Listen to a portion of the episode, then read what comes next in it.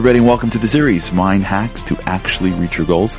This series was designed to be about eight to ten minutes a day over the period of a uh, period of time, a few weeks, to literally go through what are the practical steps that we need to take to take our lives from where we are to where we gotta be. Thanks for joining us and uh, let's get started. Okay, everybody, welcome back. Episode 11, Hacking Your Brain to Achieve Your Goals. So we're trying to sort of round out these three key pillars, right? The, not even pillars. Think of them like elements of a circle, right? When you fill them all in, they just continuously reinforce themselves. The cue, which is the trigger, which we still have to get back to, which we will with God's help. The routine, which is the habit, which is what you're trying to do, right? That's the neural connections you're looking to make is the routine. And then the reward. Okay. So what takes place after the routine is the reward. When you're done with it, you got to get something for it. Now remember, our minds, our bodies, really our minds, um, are our minds are are are mechanisms that enjoy pleasure, right? Our brains enjoy pleasure. We seek pleasure and satisfaction from our behaviors. That's why we do stuff. That's why we don't do stuff, right? The reason why we can't engage in boring things is because it doesn't give us enough pleasure. In fact, that's probably what boring is. It's that it loses its either uh, bodily or intellectual or emotional pleasure. So then why do it for?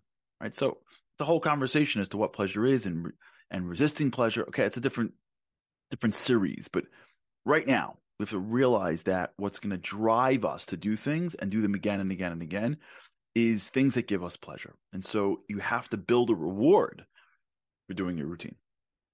Okay, what does that reward look like? So it should be anything you look forward to, right? It should be something that you um, will ultimately crave or anticipate don't make it destructive. Like don't don't you know if you're trying to lose weight and your reward is an ice cream sundae, it's a bad it's a bad reward, right? But you can build rewards that you give yourself that take place when you're done with your routine, so that when you're finished with it, you get something for it. Your brain says, "Ah, routine." Reward. Think of it. Think of the famous story of Pavlovian dogs. Remember this dogs of Pavlov right? The psychologist who took, if I remember correctly, took the dogs, right? And every day would bang on or ring a bell and then give the dogs food. So the dogs said, said bell, food. And then one day he rang the bell and didn't even food. And the, the, the dog started barking and salivating because the brain connected the activity, which is the bell ringing, and the pleasure, which is the eating. So think of it the same way. Our brains, in many ways, work very similar ways.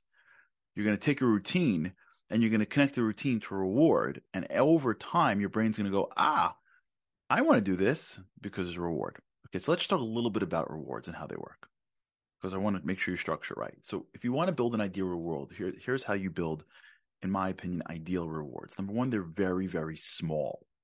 They're good, but they're small, right? Because what you want to be doing is if you can start them a little larger, but you want to get them to be small because you don't need a lot. You just need something. So when you give yourself something, if it's going to be too much, what's going to end up happening is you're just doing the routine for the, the reward. The reward's going to end up taking a much bigger place. You want to build more and more and more routines. So you can give yourself a reward, but don't overdo it. Find something that you enjoy. It could be something that you do. You you give yourself throughout the day. But now hold back throughout the day and put it right after your routine. So, for example, let's assume you wanted to every morning um, pray, let's say. Okay. So, as opposed to you wanted to sit down and pray, meditate, journal, whatever, whatever. You choose your own adventure here. Okay. You want to do something in the morning. So, right now, you don't do it, but you wake up and within the first half an hour or so, you're getting yourself a cup of coffee. So, what you could do is say, I'm not drinking coffee until I do the routine. Now, the first day or two, it's going to take a little bit of discipline, but what'll end up happening is you'll take a reward that you give yourself anyways. It's not much of a reward. It's coffee. You give yourself for free. You've taken something for free and you moved it into a reward now. And now the coffee comes after the routine. Now, in the first two days, your brain will be like, wait, you crazy? Like, it was free a minute ago. Like, you don't got to do it. Okay, we'll get to discipline in a second. But after a few days, your brain will go, oh, okay. Let me just get through this thing and then get my cup of coffee. I did this when I was in, in law school. This was my trick in law school. Um, I think I've, I've tried to grow from this, but when I was younger, I loved junk food. Like loved it, loved it, loved it, loved it, loved it. Like I, I could eat like cereal and, and pretzels and, and just junk food, like, and eat, never eat real food when I, especially when I was younger. Like I said earlier, like I lived on almonds and coffee for like, you know, years. Like, like, like I'm cool. You know, saying like, enjoy your steak. Like I'm good. Everyone got what they got. So when I was younger, I, I that, that was my thing. So I got to law school my first year and, um, it was insane.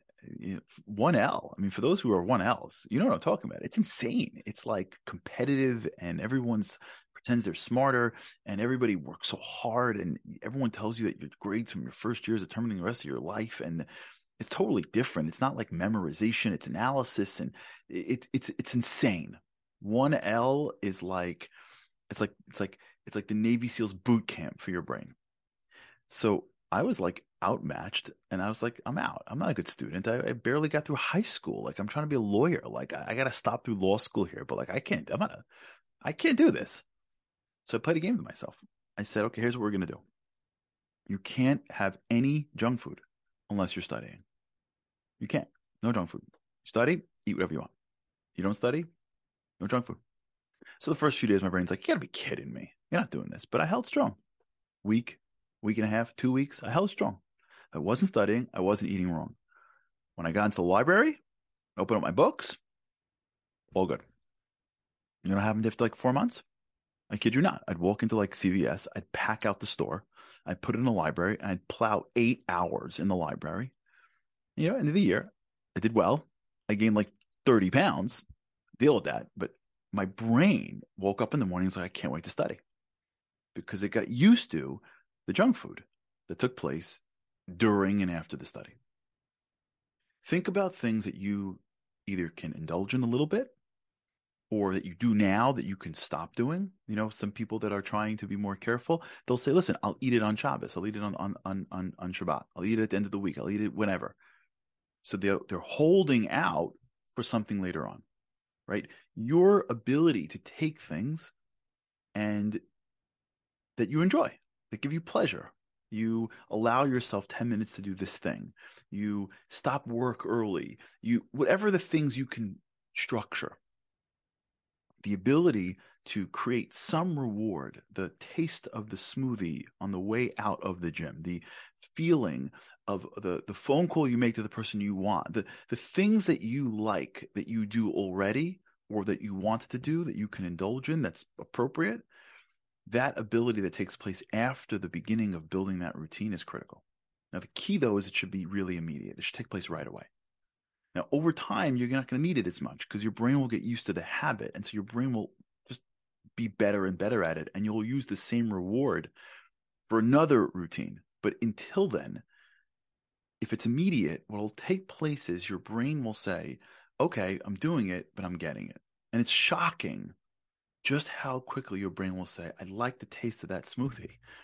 Let's get to the gym already. Or I like the the feeling of of that call or that thing I'm doing or the ability to relax or stopping here, whatever the thing is that I've got. I like that. Let's get to it.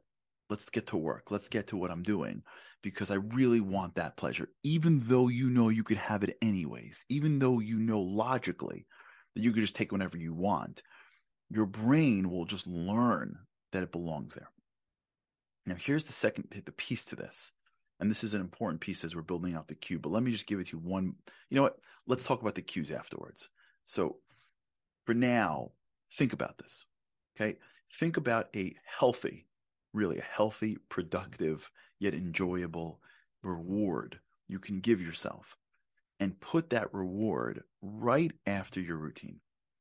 And so the cue will get you to your routine, and then your routine will get you to the reward. And by structuring it that way, now you're really putting yourself in a place where your your habits will actually get followed. Okay, start there. Thank you everybody for joining us in the series. I hope you enjoyed it. I hope it helped. I hope it really made a difference in your life. And for those that uh, tagged us on social media and shared it, for those that left a podcast review, for those that shared it with your friends, um, share it on your status. We appreciate it. It means a lot to us that you felt comfortable enough to share this with others of people that you care about. If you missed a day, make sure to check out the show notes for the link to the entire series. You can join us um, on the Unlocking Greatness Insider community by going to charlieharary.com backslash insiders. We look forward to hearing your feedback um, on Instagram and on Twitter and YouTube and WhatsApp and everything else. But really, really appreciate your time and attention and look forward to seeing you next time. Thanks again.